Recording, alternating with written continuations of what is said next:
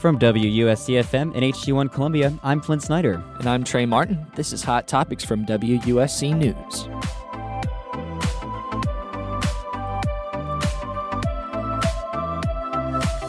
Coming up, Joe Biden has been sworn in as the 46th President of the United States. We'll recap an inauguration unlike any other, impacted by unprecedented security measures and the COVID 19 pandemic. Plus, the much talked about connection South Carolina had to the day's ceremony ahead. Plus, a new statue has been dedicated outside Colonial Life Arena to A'ja Wilson, one of the most successful athletes in USC history. We'll tell you why the new statue was put up and recap this past weekend's dedication ceremony filled with Gamecock legends. And we're chatting with Professor Valinda Littlefield about her new book, 101 Women Who Shaped South Carolina, what research went into writing it, and how the perspective of this book makes it different from others. That's all coming up this week on Hot Topics.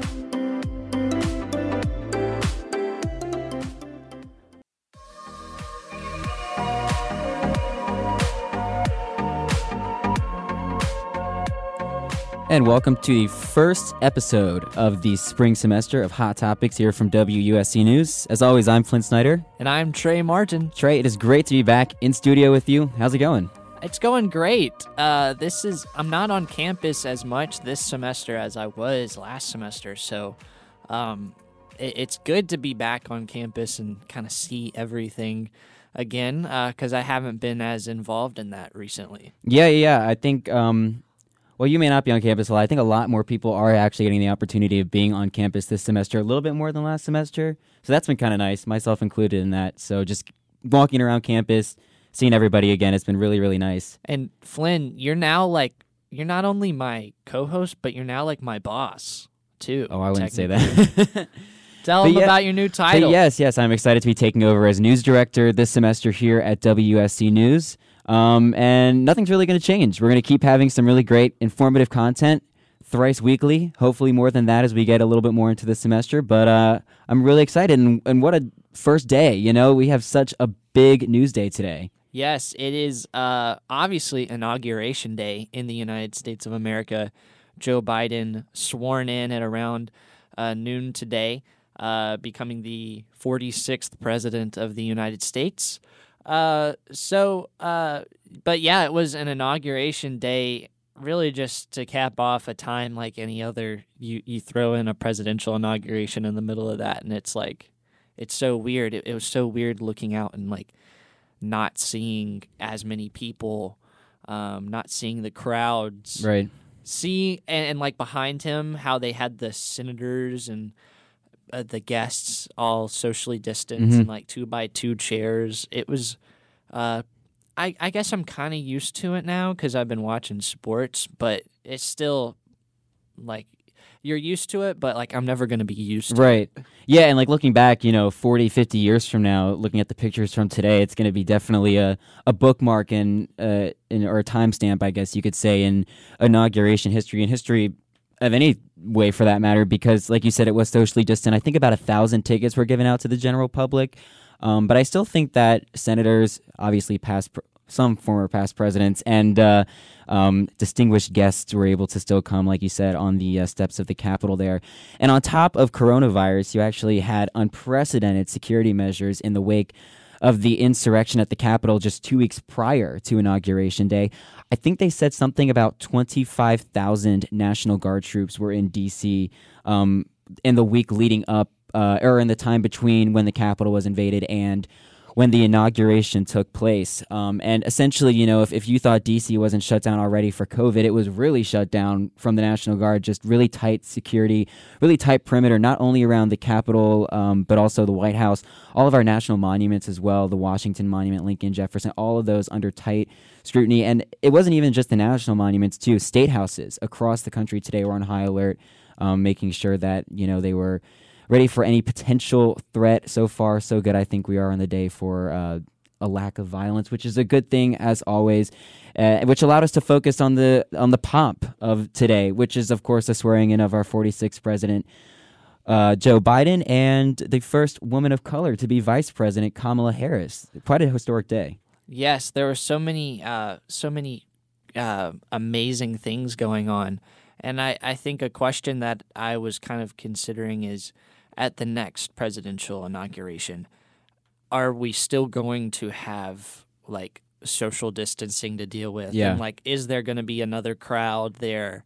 Yeah. Um, so I, I guess, you know, you always have to kind of ask, like, are things going to be better four years from now, or are things better f- uh, than they were four years ago? Mhm. Um, a- and, we are at a very crucial point historically.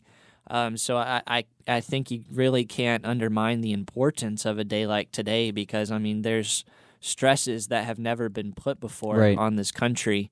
Um, so anytime that you kind of usher in a new, um, a, a new evolution of government, you Mhm. know, it's it's going to be, uh, it's going to be important. Um, Absolutely. so, so you got you got to pay attention. And and you know, um, Democrat, Republican, whatever side of the political spectrum you are on, coronavirus impacts everybody, whether they want to believe it or not. It does, and so everyone will be looking to Joe Biden, Democrat and Republican, to fix this essentially and get their lives back to normal, like you were saying.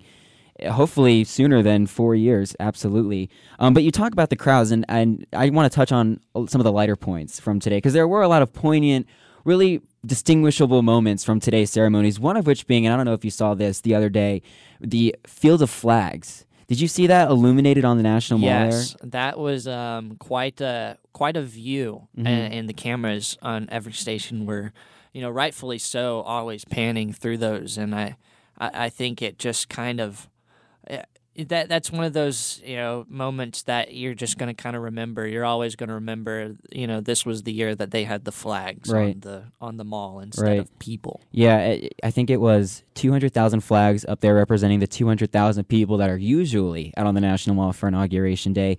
Flags from each state included in that uh, grouping of flags there, and also 56 pillars to represent the 50 states um, and uh, territory, or 56 states and territories.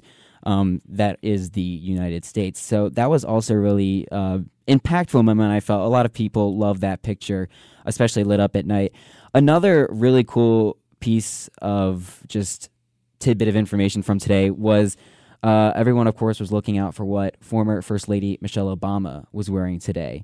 And of course, she always pulls out all the stops. She says that, you know, as her time as First Lady, she really, her outfits and what she wore was intentional a lot of the times because that seemed to be what people always talked about. And today, what she was wearing was extra special uh, because the designer, uh, Sergio Hudson, actually, um, who designed not only uh, Mrs. Obama's uh, outfit today, but also First uh, Lady, uh, First, uh, excuse me, Vice President um, Kamala Harris's um, outfit as well. He is from South Carolina. He's a South Carolina native, and so uh, the, their outfits both are getting a lot of attention today. And I think that's really cool that South Carolina has had uh, a piece of a, a part of the puzzle today in terms of the ceremonies going on. We keep uh, getting shown uh, the amount of impact people from the state of South Carolina Mhm. or from the University of South Carolina can have. Um, I'm not sure if Sergio Hudson was a student here, but he he was from Columbia, um, and and so uh, this also just kind of alludes to our discussion that we're going to have later on tonight um, uh, with our guest. But uh, the state is just continuously underrated. I feel like in terms of like what it can produce Yeah, because you look at sports, you look at music, fashion, you look at all these aspects of culture, um, including politics. I mean, we'll talk about like some an important politician. Uh, Jim Clyburn Mhm. is being, you know, regarded as a hero today by all these people, Yeah. saying like if you hadn't pulled out all the stops in South Carolina, we still would have had four more years of Donald Trump. Right. So, you know, it, it's crazy that the people from the little old state of South Carolina who, you know, might might get knocked for its education ranking Mhm. or, or other things, um, can can still produce very influential people. Right. And uh, yeah, you know, and to tie it back into there, I, I was watching an analysis earlier today of the inauguration, and apparently former President Bush, who was in attendance today, you know, reached out to Clyburn and and had a conversation with him. It was like, you know, exactly like you said, like without him kind of being that rallier for Biden in South Carolina, that turning point most likely wouldn't have happened because if you remember correctly, this time last year, the Democratic Party was so fractured in where it was in the primaries, you know, ideologically that And Biden did really bad in the first two right. primaries. Yes. Yes. And so Biden, South Carolina was that turning point for Biden, and he came, you know, and won Super Tuesday after that in a lot of states. So yeah, Clyburn really being regarded as somebody who was very influential in helping Biden in his path to the White House. Really quick before we wrap up this segment, I do want to mention the poet from today, Oh, Amanda yeah, Gorman. I wanted to talk about her. Go ahead, it's all you. Oh, I was just gonna say, like, dang, she's 22 years old. That was I'm tw- crazy. I'm 21 years old, and just, I mean, talk about capturing the moment, Right. Just perfectly. I mean, uh, poetry is such an impressive art because you've got to say a lot in a little bit of Right. words. And there's a lot to say, and I, I think that she did it. And the fact that she's so young, um, just you know, a, a very, a very hopeful day. Yeah. I, I- I think there was a lot of things that, you know, you, you can look at and you can take some good things from. Um, so so I hope that uh, I hope that bodes well for the the rest of the year. Absolutely, yeah. One of and I'll just wrap it up with this. One of my favorite things that she said, and this isn't verbatim, but this is just basically what she said. She says, "We're not striving for a country that is perfect. We're striving for a country that has purpose." And I really, really love that. Something that's resonated with me a lot today. Obviously, what comes next? Um, confirmation hearings for Biden's cabinet are going to begin. They've already are underway. Um, and I believe Biden, just within the last hour, released a slew of executive orders on everything from coronavirus to the economy um, to race, everything. It's kind of launching his agenda in a, in a way. Do you think he's asked about aliens yet? Has he asked if Joe Biden's been known about aliens. Oh, you know, he, he probably he's got like what forty years in government. He he has to know something. You know. probably Yeah. That's that's the big question for today, though. but what, we have uh, so much more coming up on the show. Trey, why don't you tell everybody what we have? Oh, coming Well, up next? next, we're going to talk about a notable South Carolinian who got a statue erected of her outside of Colonial Life Arena. And that will lead us right into our discussion with Professor Valinda Littlefield about her book, 101 Women Who Shaped South Carolina, that's coming up next on Hot Topics.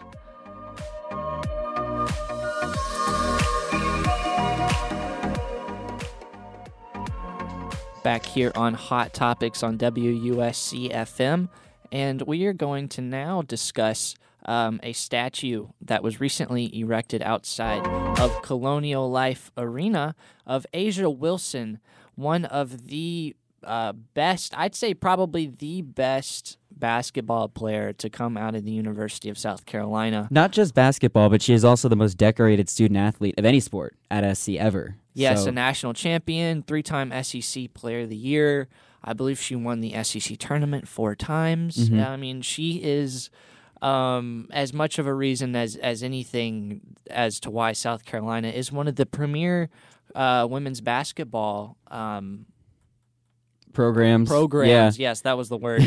um, in, in the United States, um, and her her speech was so powerful Yeah. too. Uh, did you get a chance to listen to any of it? I did, yeah. She um obviously or not obviously, but if you didn't know, the um uh dedication ceremony, it was on MLK Day on Monday. Um and so Wilson said something to the effect that she has a statue dedicated to her on a campus where her grandmother was not able to walk on the campus. She had to walk around it. And so she said that if her grandma was here today, that to see her whole granddaughter as a statue where she once could not walk, I felt like that was pretty powerful and a very full circle moment for not only A'ja Wilson but her whole family. You know, Yes, it can't get any more full circle and more, you know, realistic than that. Absolutely. I feel like um, and, and A'ja Wilson, born and raised here in Columbia. Hopkins, South Carolina. Um, you Yep. know, went went to Heathwood, uh, Heathwood Academy, uh, which is just down the road from where I live. So. Mm-hmm. Uh, w- once again, I, I guess that's a theme from today's show. Is there are so many South Carolinians who uh, can make a difference not only here in the state and in the community, but on a on a national and an international level. Absolutely. And um, after her college career ended, she was drafted first overall to the Las Vegas Aces in the 2018 WNBA draft, um, winning Rookie of the Year that same year and MVP this past season in 2020. So making marks here as a Gamecock and uh, outside of school as well. But we are going to uh, go from talking about one influential uh, woman from South Carolina to 101 influential women. And uh, we're going to bring on uh, Professor Valinda Littlefield, professor of history here at the University of South Carolina. Uh, she is the author of the recent book, 101 uh, Women Who Shaped South Carolina. Uh, Dr. Littlefield, are you there? Can you hear me? I can hear you. Thank you. Thank you so much for coming on. So, so first off, just tell people what the book is about. Well, first of all, thank you so much for having me. So, how the book came about is it is a it is a byproduct of, of Walter Edgar's uh, South Carolina Encyclopedia, which was published in 2006. And Aaron Foley, who is the acquisition editor, uh, and Richard Brown, who is the director of the University of South Carolina Press, thought about how do you continue the relevancy of something like the South Carolina Encyclopedia, and it definitely is relevant. And so they broke it up into several books, and one is 101 uh, South Carolina women. There's also one on 101 African Americans, mm-hmm. South African Americans, and so that is part of uh, of, of, the press's uh, move to publish books that deal with people we don't often talk about. Yeah, and expand on that a little bit because the book is definitely different in the aspect of the viewpoint or the, the, the people that are discussed in the book. Talk about how this book differs from other similar collections. Yes. This one is uh, divided, you know, where normally you just see, you know, an encyclopedia will just have the name of the person. It may be listed alphabetically uh, it may be listed chronologically, but the bottom line is you just get a list of names and they talk about different people. This particular book is divided into six thematic sections. And there's an intro for each section. There is also, and then the entries are uh, arranged chronologically, and they're by the birth dates of the subjects. Uh, so I'll, I'll, just give you briefly this, the title of the six sections reformers, organizers and leaders, writers, novelists, playwrights, and poets, artists, athletes, and entertainers, educators and activists, medical professionals, legislators, jurists, and political activists. And so under all of those sections are, you know, 15 to 20 women who impacted South Carolina in one way or another.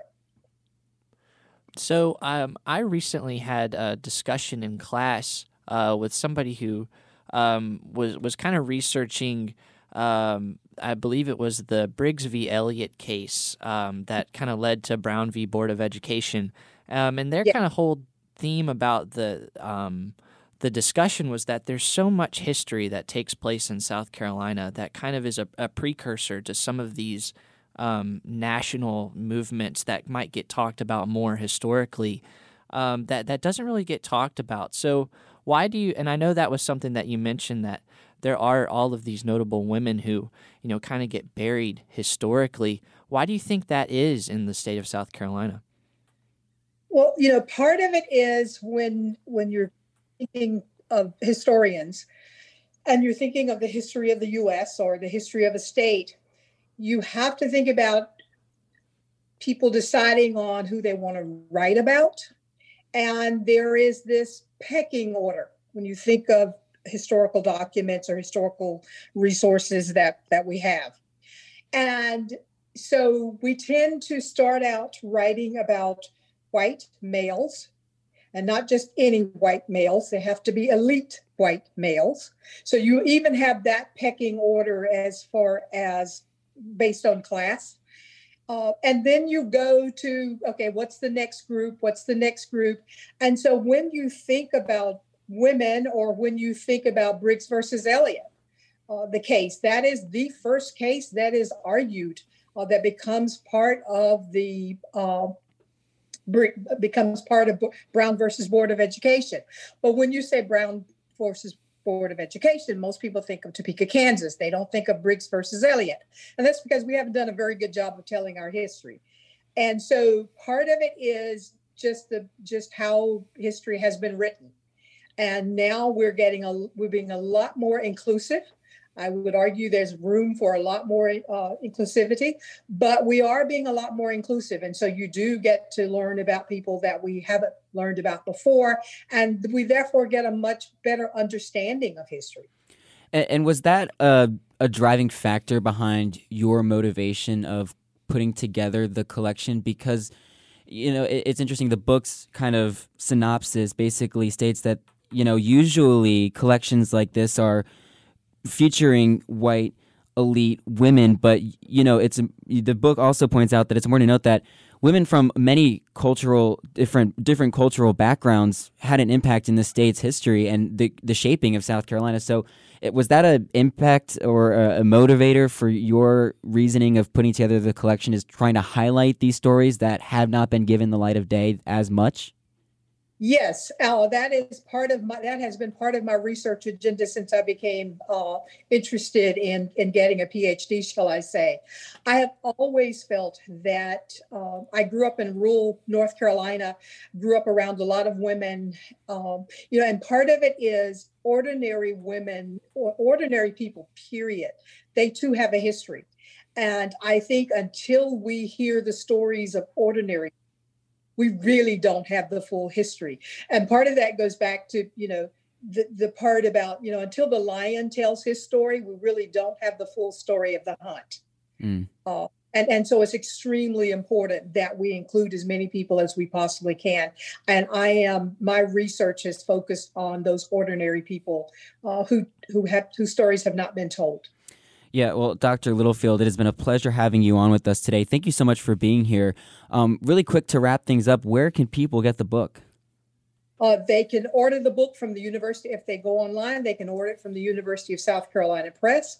It's also Amazon. Uh, you know, you can get it almost anywhere, believe it or not. But the first place I would start is the uh, University of South Carolina Press and our bookstore on campus. Awesome. Well, uh, Dr. Valinda Littlefield, it's been a pleasure. Thank you so much for coming on today. Yes, thank you so much. Thank you for having me. And that's going to do it for this week's episode of Hot Topics. Join us every Wednesday for the latest news in entertainment, culture, food, and everything in between. Hot Topics is a production by WUSC News and Garnet Media Group and is produced by Troy Dassing. You can catch other WUSC news shows on Monday and Friday at 6 p.m. and on garnetmediagroup.org. Plus, did you miss an episode of your favorite WUSC news show? Check out our WUSC news podcasts for all the highlights. Stream them on Apple Music, on Apple Podcasts, Spotify, or wherever you get your podcasts. Plus, for round-the-clock updates about future shows, follow us online on Instagram and Twitter at WUSC News. I'm Trey Martin. And I'm Flint Snyder. Thanks for joining us. And remember to keep it hot.